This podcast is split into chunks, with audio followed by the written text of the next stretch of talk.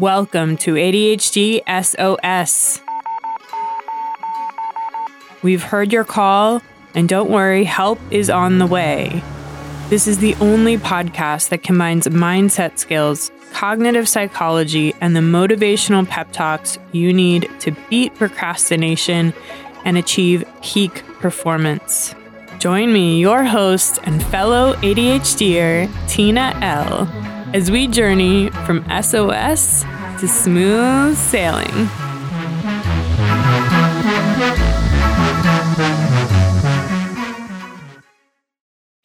Welcome back, SOS Squad. Today, today we are talking about how to finish what you start. Can I see a show of hands? How many of you have a graveyard of unfinished projects? Like so many, so many. Oh, this is such a common thing for us ADHDers. And so, in this episode, we are going to explore the real reasons why we don't finish what we start. And it's not what you think. It is not just your limited attention span. And then we're going to dig into these four game changing tips that will actually help you across the finish line. Guys, I am psyched for this because I have always considered myself someone who's not a finisher. And I've changed that, and it's radical. It is life changing. It changes the game completely. So let's start out by talking about what gets in the way. And I want to kick this off with one of my favorite quotes of all time from the late, great Joseph Campbell. He said, The cave you fear to enter holds the treasure you seek. So, finishing what we start, that's the cave that we fear to enter. So many of us fear that. But it's it's actually so much more complicated than fear. If I think about all the reasons I don't finish what I start, there's always been a little mm, boredom in there, distraction, confusion, overwhelm, sometimes hopelessness. When it comes to finishing things, I noticed that there was always this whole pile of negative emotions in the way. I have literally hundreds of projects that I've started and never finished as a direct result of all of these negative emotions. Often I would console myself by calling the project dumb or or justify in some way why this thing wasn't worth pursuing anymore. But the real truth is that not being a person who finished things was keeping me from the treasure. Remember, we have this cave that we fear to enter, but it holds the treasure. And that treasure is me sharing ideas with the world and getting feedback. The treasure is being able to help other people. The treasure is learning and advancing my skills.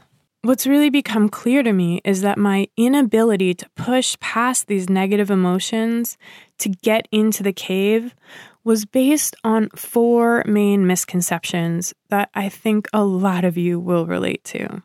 The first misconception is that I thought following my passion should always mean that I feel good.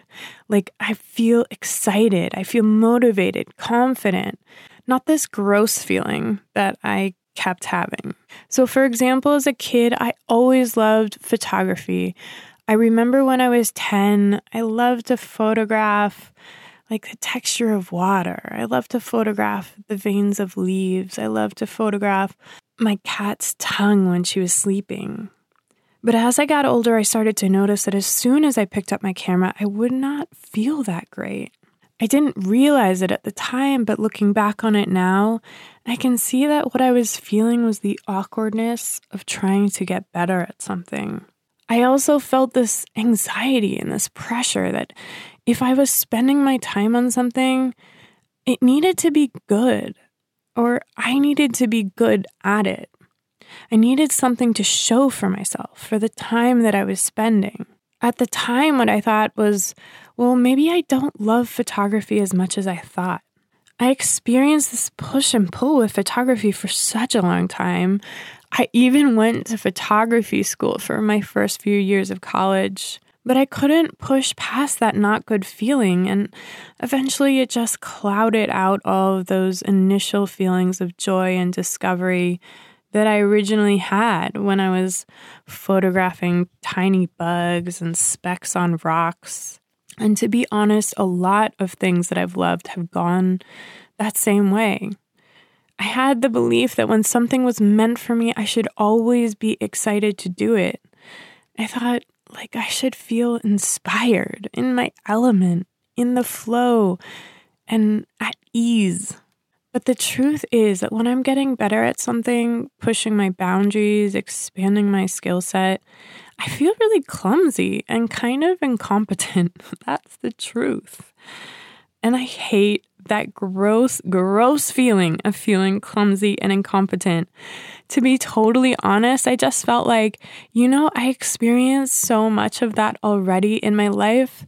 Why should I have to experience it with something that is supposed to be my passion? Like, uh, I don't like a feeling like that. And so when it came to pushing through to the next level, I just wouldn't.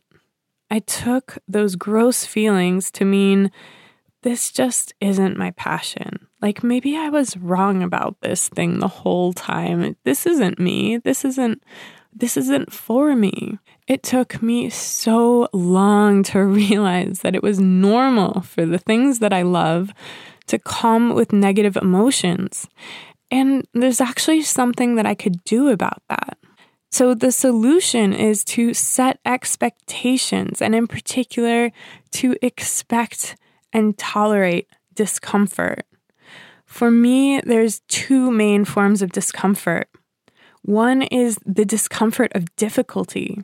Now I expect it to be hard, and then I expect my brain is going to offer me so many reasons to do something else instead. When I'm doing something challenging and beyond my current ability, I've learned not to expect to be in the zone, not to expect to be in the flow. The flow state, which is the mental state identified by the psychologist Mihaly Csikszentmihalyi in 1975, that is when you feel fully immersed in a feeling of energized focus, full involvement, and enjoyment in the process of the activity. Honestly, it is glorious. It feels amazing. But the truth is that by definition, when you're doing something that challenges you beyond your current skill set and you're figuring it out, you're unlikely to be in the flow state. That was such news to me. I did not realize. I thought it should feel different. It should feel it should feel flowy, it should feel easy, it should feel joyful. What this means to me is that I give myself permission to practice more than other people. So many ADHDers, myself included, we're slow processors and it takes us longer than others to learn new things. So I give myself time for that and I give myself patience as much as possible for that. I give myself permission to read the instructions five times over or more, whatever it takes. Being able to follow instructions is hard for so many of us. It's an executive function that we're low on. And then I give myself permission to get support when possible, when I need it. For example, a tutor or a trainer or even just an accountability partner. And then I cannot stress this enough, but I do all these things. I give myself this permission without judgment. I expect to struggle. I expect it. And I'm kind to myself when it happens. This is the practice. It's not always easy, but it's so important. And lastly, I just know that this is how my brain works. It's not a sign to do something different. It's not a sign to go after the new shiny thing. It's just, this is just how it is. And nothing has gone wrong. The second discomfort is when the novelty wears off. This is a tough one, you guys, because we love novelty. That novelty is a an amazing dopamine source. And with that, our enthusiasm and our motivation won't always be consistent. When the project isn't shiny or new anymore, there's going to be less dopamine. That's just the fact of the matter. And, you know, the role of dopamine is that it not just makes us feel good, it helps us stay focused. It helps us stay the course. It helps us to learn better and stick with problems for longer. That's such a challenge because now we have less of it. And so it's important that when the activity itself doesn't intrinsically give you dopamine, meaning like the activity just naturally doesn't feel fun and joyful, we need to make a practice of intentionally harvesting dopamine. And let me give you some really specific examples about how to harvest that dopamine. The first is to gamify. So give yourself points for reps or minutes practiced. Create rewards for certain amounts of points. And it's extra helpful if those rewards make doing the activity more fun. So let me give you an example. Like after a certain amount of workouts in a month, you get a new cute workout outfit. I love that. Or a new piece of equipment. So you not only get to play a game with a reward, but that reward helps fuel your excitement and the fun of doing the activity itself. Another way that I love to gamify is to race myself or race the clock. Try to beat my own previous records. These are little ways to turn the thing into a game. And then I track the activity as much as I can and I go for a streak. Any of these little ways to make things more fun, they're going to boost the dopamine you get from the activity. Another way to intentionally harvest dopamine is to sandwich the activity with others that are more inherently dopamine producing. So, the fun thing is that dopamine can transfer from one activity to another. So, if you engage in a dopamine producing activity and then you immediately follow it with a thing that produces less dopamine, that dopamine will carry over. So, for example, maybe you play a video game right before you start the activity. Maybe you exercise. Maybe you eat a piece of chocolate. All of these are little ways to get that juicy, juicy dopamine flowing, and then you just ride the wave. You just right into the next thing. And then the other part of the solution is to know and expect that you're going to get a hit of dopamine from making the plan, but when you actually go to execute on the plan, it's going to feel terrible. and nothing has gone wrong. We just know this. We just expect this. So, for example, I got a hit of dopamine when I decided to write a book. The plan was beautiful. I was so excited about it. But then when I sat down to start writing, I felt like vomiting. I I felt like puking my brains out. My brain yelled danger because it's uncomfortable. And my brain is encouraging me to run away from that danger. This is normal. This is so normal and it's not a problem. The problem happens when you listen to your brain. This instinct to want to run away and avoid, this is an urge is a super strong desire to do anything besides the task. And every time you give in to an urge, you reward yourself from running away from that hard thing. This is why procrastination is actually addictive. Oh, God. The urge to avoid, it just gets stronger and stronger. And so when we stop responding to the urge, we can expect something that is almost like a detox process.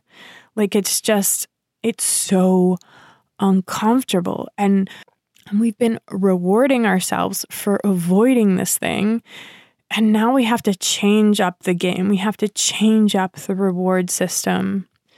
So, something that helps is that you tell the urge, like, I see you. I recognize that this is extremely uncomfortable and we don't want to do this. And this feels dangerous. This feels unsafe. But I'm going to be here with you. I'm going to sit with this and I'm not going to respond. I'm not going to respond to the urge to run away. I'm going to set a timer and I'm going to do what I said I was going to do.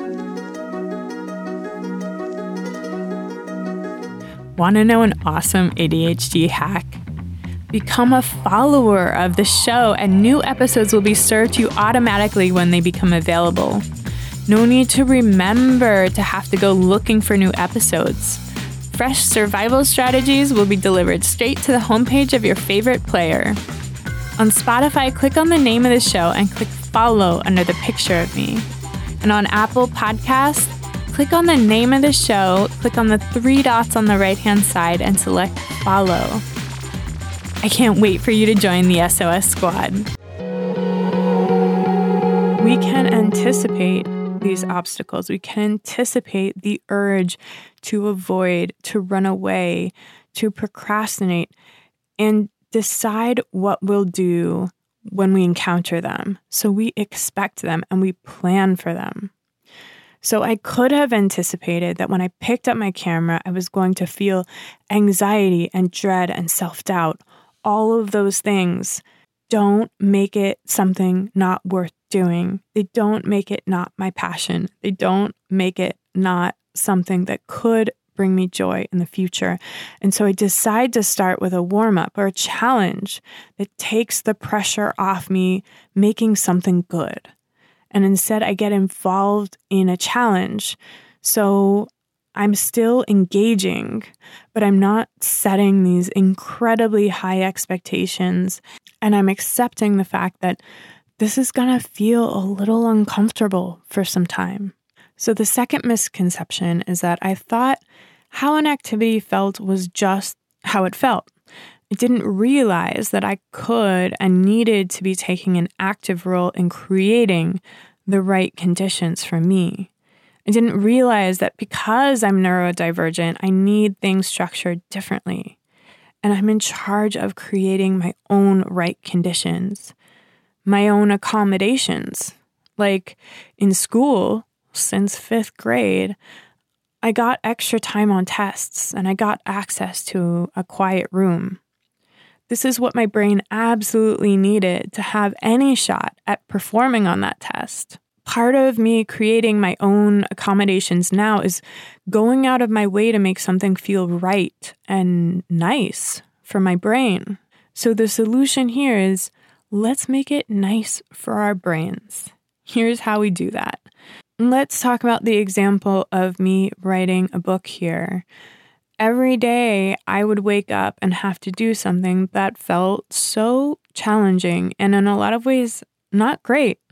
felt not great.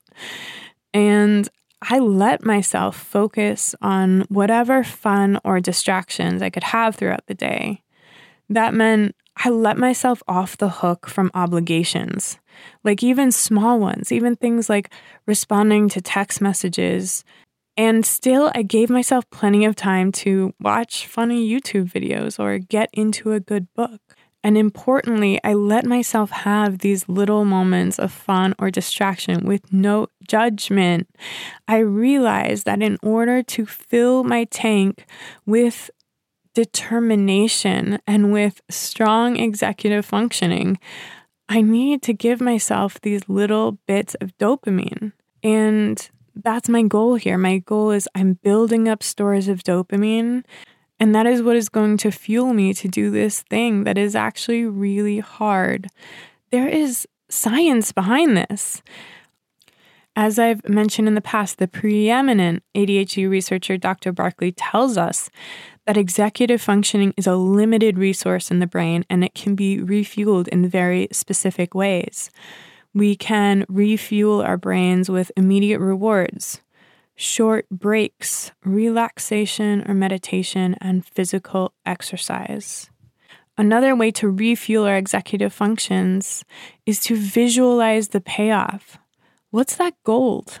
What's the gold we're trying to find at the end of the rainbow? What will we be capable of when we finish? Like what's the what's the superpower we're going to get from this? What will be unlocked by finishing this thing? How will it feel? How will we feel when we cross the finish line? Oh my gosh, it feels amazing. It feels so good to finish. And how will it support you in the long run? How is this part of the bigger goal, the bigger vision that we have for ourselves? Another way to refuel our executive functions is to remember our why. It takes so much energy for us to sustain our attention on something challenging. So, why are we doing it? Why is it worth it? We are so why driven because this is hard. This is hard for us. So, why is it worth doing? Why is it worth your very, very precious attention? Misconception number three is that I didn't realize how all the other obligations in my life were affecting my ability to finish. All of these little things were draining my willpower, and I didn't realize how much they had an effect on my ability to get the hard things done. Willpower is part of executive functioning. And as we know, the executive functions, they're like the CEO in your brain that directs your thoughts and actions. And they get spent down, as we said. Willpower is an executive function that runs out. so now, when I'm trying to finish doing a hard thing, I create a tunnel visioned life. I guard my willpower like a hawk. When I was writing my book, I cut down on all my commitments. I told friends I was going to be occupied and not responsive for a while. I let myself eat easy access foods without being super portion controlled. I let the dishes pile up. I wore the same outfits. I let my hair just do whatever crazy thing it wanted to do. And I made my workouts easier. So all of these little things, all these little daily habits, they're good habits, but they do all require willpower. And so I let some things slide. I let things be easier. And honestly, this is hard to do. I love, I love the thought that I could do it all. I love a life full of variety and new and interesting things. But I realized that if I really wanted the result of finishing something challenging, I was going to have to constrain. I was going to have to cut things out, even some of the things that I liked. So, constraint is how I keep my willpower and overall executive functioning high, so that when I do sit down to work for the day, that CEO in my brain is like ready and willing to lean into the challenge, to work with willingness and determination. So, just to be clear, I still am allowing all of those dopamine producing activities. But anything that requires a little bit of willpower gets put on the back burner. At the end of the day, protecting willpower is all about constraint and what we can say no to or make easier. So, the solution here is that we do less. We realize that constraint in the short term is what's going to help us do more in the long term. This constraint is how we keep our energy high so that we can stay the course with the thing that is really challenging, that can really drain us. And in that way, we have the stamina to actually cross the finish line. The fourth misconception is that I was not clear on what I needed to do to complete the project. Now, when I start a project, I get really very, very clear on what the minimum criteria is for calling that thing done.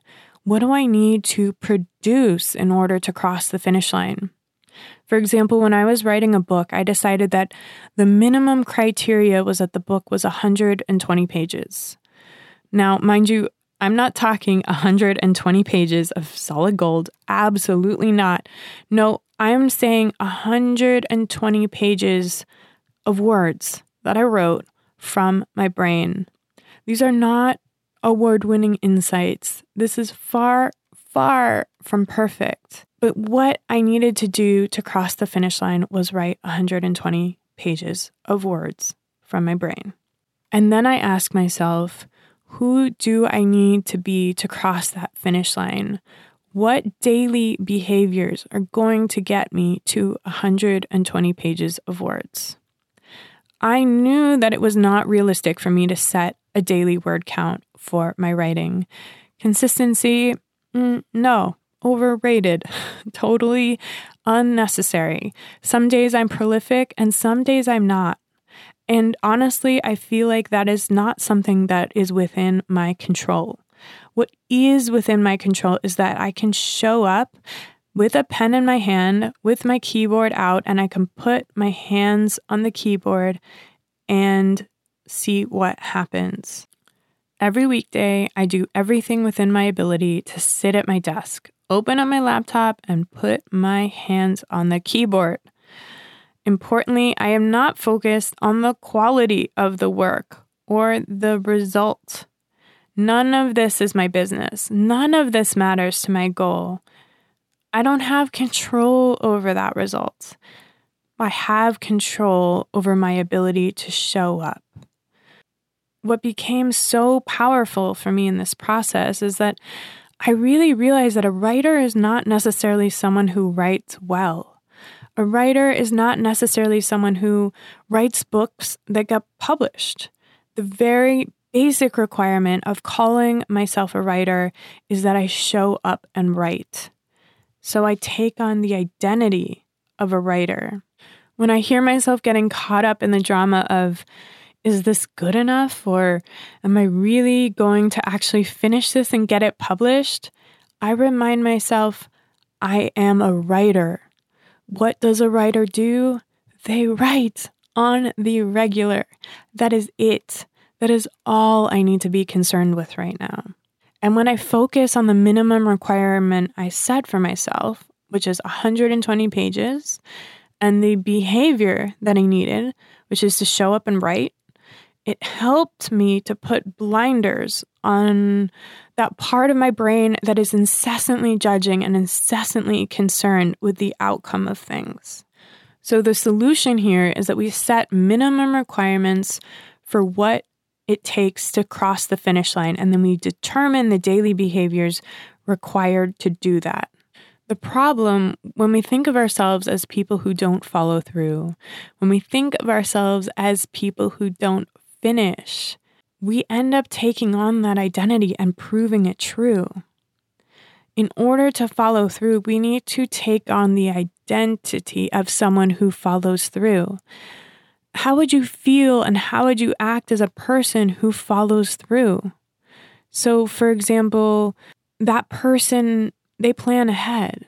They constrain the list. They constrain to what the minimum requirement is and then they tolerate the discomfort in the moment when they have to execute on the thing and they don't bloody feel like it. That's what a person who follows through does. And of course, we can expect that along the way, there are going to be obstacles to manage. Obstacles like urges, interruptions, people wanting us to change our plan or do something else. And how would someone who follows through respond to those? How would someone who is going to cross the finish line deal with all of these things that get in our way? How would they do it? Let's ask ourselves the question and then actually have an answer because those obstacles are 100% guaranteed to show up. They will absolutely be there. And then what are we going to do? As a person who crosses the finish line, how are we going to handle that? And then what evidence do we have that we're already that person? We are already people who follow through. And I'm not talking about denying the reality that we have this graveyard of unfinished projects. We absolutely do. But at the same time, there are things that we have finished. We have followed through on some things. And the reason why it's uh, important to identify those instances and to lean into that truth that it is possible for us is because thinking the thought, I never follow through, it defeats us. It makes us feel frustrated and hopeless. And then what do you do when you feel that way? Well, I mean, if you're anything like me and you're feeling those feelings, you probably aren't going to follow through because it sucks. It sucks to feel like that. And when we when we feel like that, we want to get away from those feelings. We want to hide, we want to avoid, we want to procrastinate. Feeling defeated, frustrated, and hopeless does not inspire action. For me, it makes me want to crawl into a hole and never try to do anything. So, yes, I have not finished so many things, so many, many things. But I have finished some things. And that is the part of me that I'm going to lean into. That is the truth that I'm going to identify with today.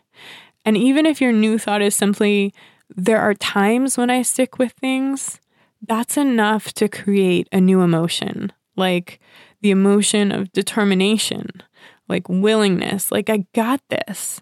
And that can motivate us to do the thing.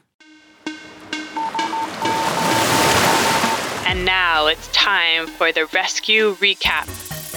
When it's sink or swim, remember these key takeaways.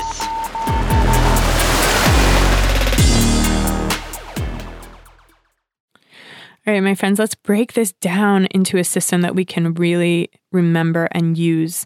So, there are four misconceptions and there are four solutions that it takes to be a person who crosses the finish line.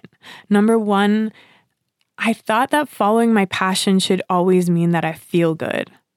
But it turns out that often finishing, often doing the hard thing, it feels terrible. So the solution is to set expectations properly, set expectations that we are going to feel discomfort and decide to tolerate that feeling. When we when we're feeling discomfort, we're doing it right. There are two main types of discomfort that I'm talking about here. One is the discomfort of difficulty. So we don't expect to be in the flow all the time, and we give ourselves permission to support our ADHD brain however it needs, which maybe sometimes means that we need to take longer to learn something. Maybe it means we need to read the instructions more times than others. Maybe it means we need extra support, like that of a tutor, a trainer, or an accountability partner. And then the second discomfort is that discomfort when the novelty wears off. We get so much dopamine when things are new. When they're not, we need to intentionally harvest dopamine in other ways. And in particular, I really love gamifying things, developing a point system, keeping a streak, giving ourselves rewards. These are all things that can help make that activity that is no longer intrinsically dopamine producing and make it extrinsically dopamine producing by turning it into a game. And then there's the dopamine sandwich. This is an awesome technique because we can do something that is dopamine producing right before the hard thing, and that dopamine will carry over. And then we can have something to look forward to at the end, a reward. And we create this dopamine sandwich that helps us stay motivated and pull through the difficult times. And finally, here, we remember that when we make the plan, that is going to feel so good. We are going to get so much dopamine from making the plan. And then when it comes to do the plan, it's going to feel terrible. It's going to feel awful. And when we know that, when we can expect that, we can know this is just how it is. Nothing has gone wrong and things are actually how they should be. The second misconception I had about what it takes to cross the finish line is that I didn't realize that I could and needed to take an active role in creating the right conditions for me. So I thought that the way an activity felt was just how it felt. And I didn't realize that just like I had accommodations in school to make things work properly for my brain and feel nice, I could do the same thing in my adult life. So, the solution is that we make it nice for our brains. That means that we do those dopamine producing activities. And that means we refuel our executive functions. We recognize that executive functioning is a limited resource in our brains and in all brains, actually. That means we take breaks when possible to refuel and re energize ourselves. And this is not procrastination. This is so important that we allow ourselves to have fun and have joy and not feel like this is us avoiding the task. We visualize the payoff. What's the gold here? Why is this going to be so amazing? We lean into the amazing feeling that we can expect to have when we finish. And then we remember our why. Why is this worth our precious attention? Why is it worth all this energy? What's the benefit for us here? Why is this meaningful? The third misconception I had about what it takes to finish is that I didn't realize how all of the other little obligations were willpower drains all of these little bits of things in my life were affecting my ability to finish. The solution here is to constrain. Willpower is part of our executive functioning. That means it's already something that we're low on and it's easily depleted. We have to protect it. So we can conserve our willpower by limiting the amount of difficult things or obligations that we have on our plate. We say no to things. What can we say no to so that we can consistently say yes to finishing what we start? And the fourth misconception I had was that I wasn't clear on the minimum requirements to complete the project. I didn't really know where the finish line was. I, I hadn't defined it. And so the solution here is to create minimum criteria. Decide what is good enough. And then decide what are the behaviors that I need to meet the minimum criteria. What's it going to take? For my writing a book, it meant the minimum criteria is 120 pages, and the daily behavior is that I show up to my laptop and I put my hands on the keyboard. The rest I don't have control over, but that I do.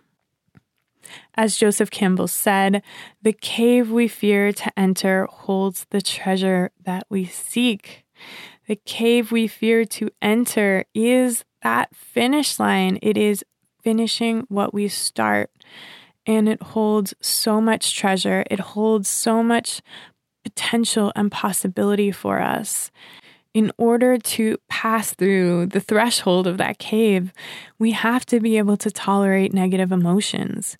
We have to expect them, welcome them, let them be with us as we push through the challenge, as we show up again and again and again, not always achieving exactly the outcome we want, not always feeling like superstars, but still, we're showing up hands on the keyboard, ready to go. If you, SOS Squad, have ever felt like you're not a finisher, I genuinely, genuinely hope that these tips will change the game for you and that there will be so much treasure. The world needs our treasure. And sometimes it's buried deep under the sea. Let's excavate it and bring it to the surface. Let's cross that finish line, negative emotions in hand, and enjoy the glory of finishing. Not as people who have done perfect work, not as people who have done perfectly consistent work, but as our messy, messy selves who are brave enough and vulnerable enough to share the treasure that we have. Know that crossing the threshold of that cave is harder for us than it is for most. And I am cheering for you. I am rooting for you, and we got this. Thank you so much for joining me. I love you, and I cannot wait to see y'all next time. Let's go, SOS Squad. We got this.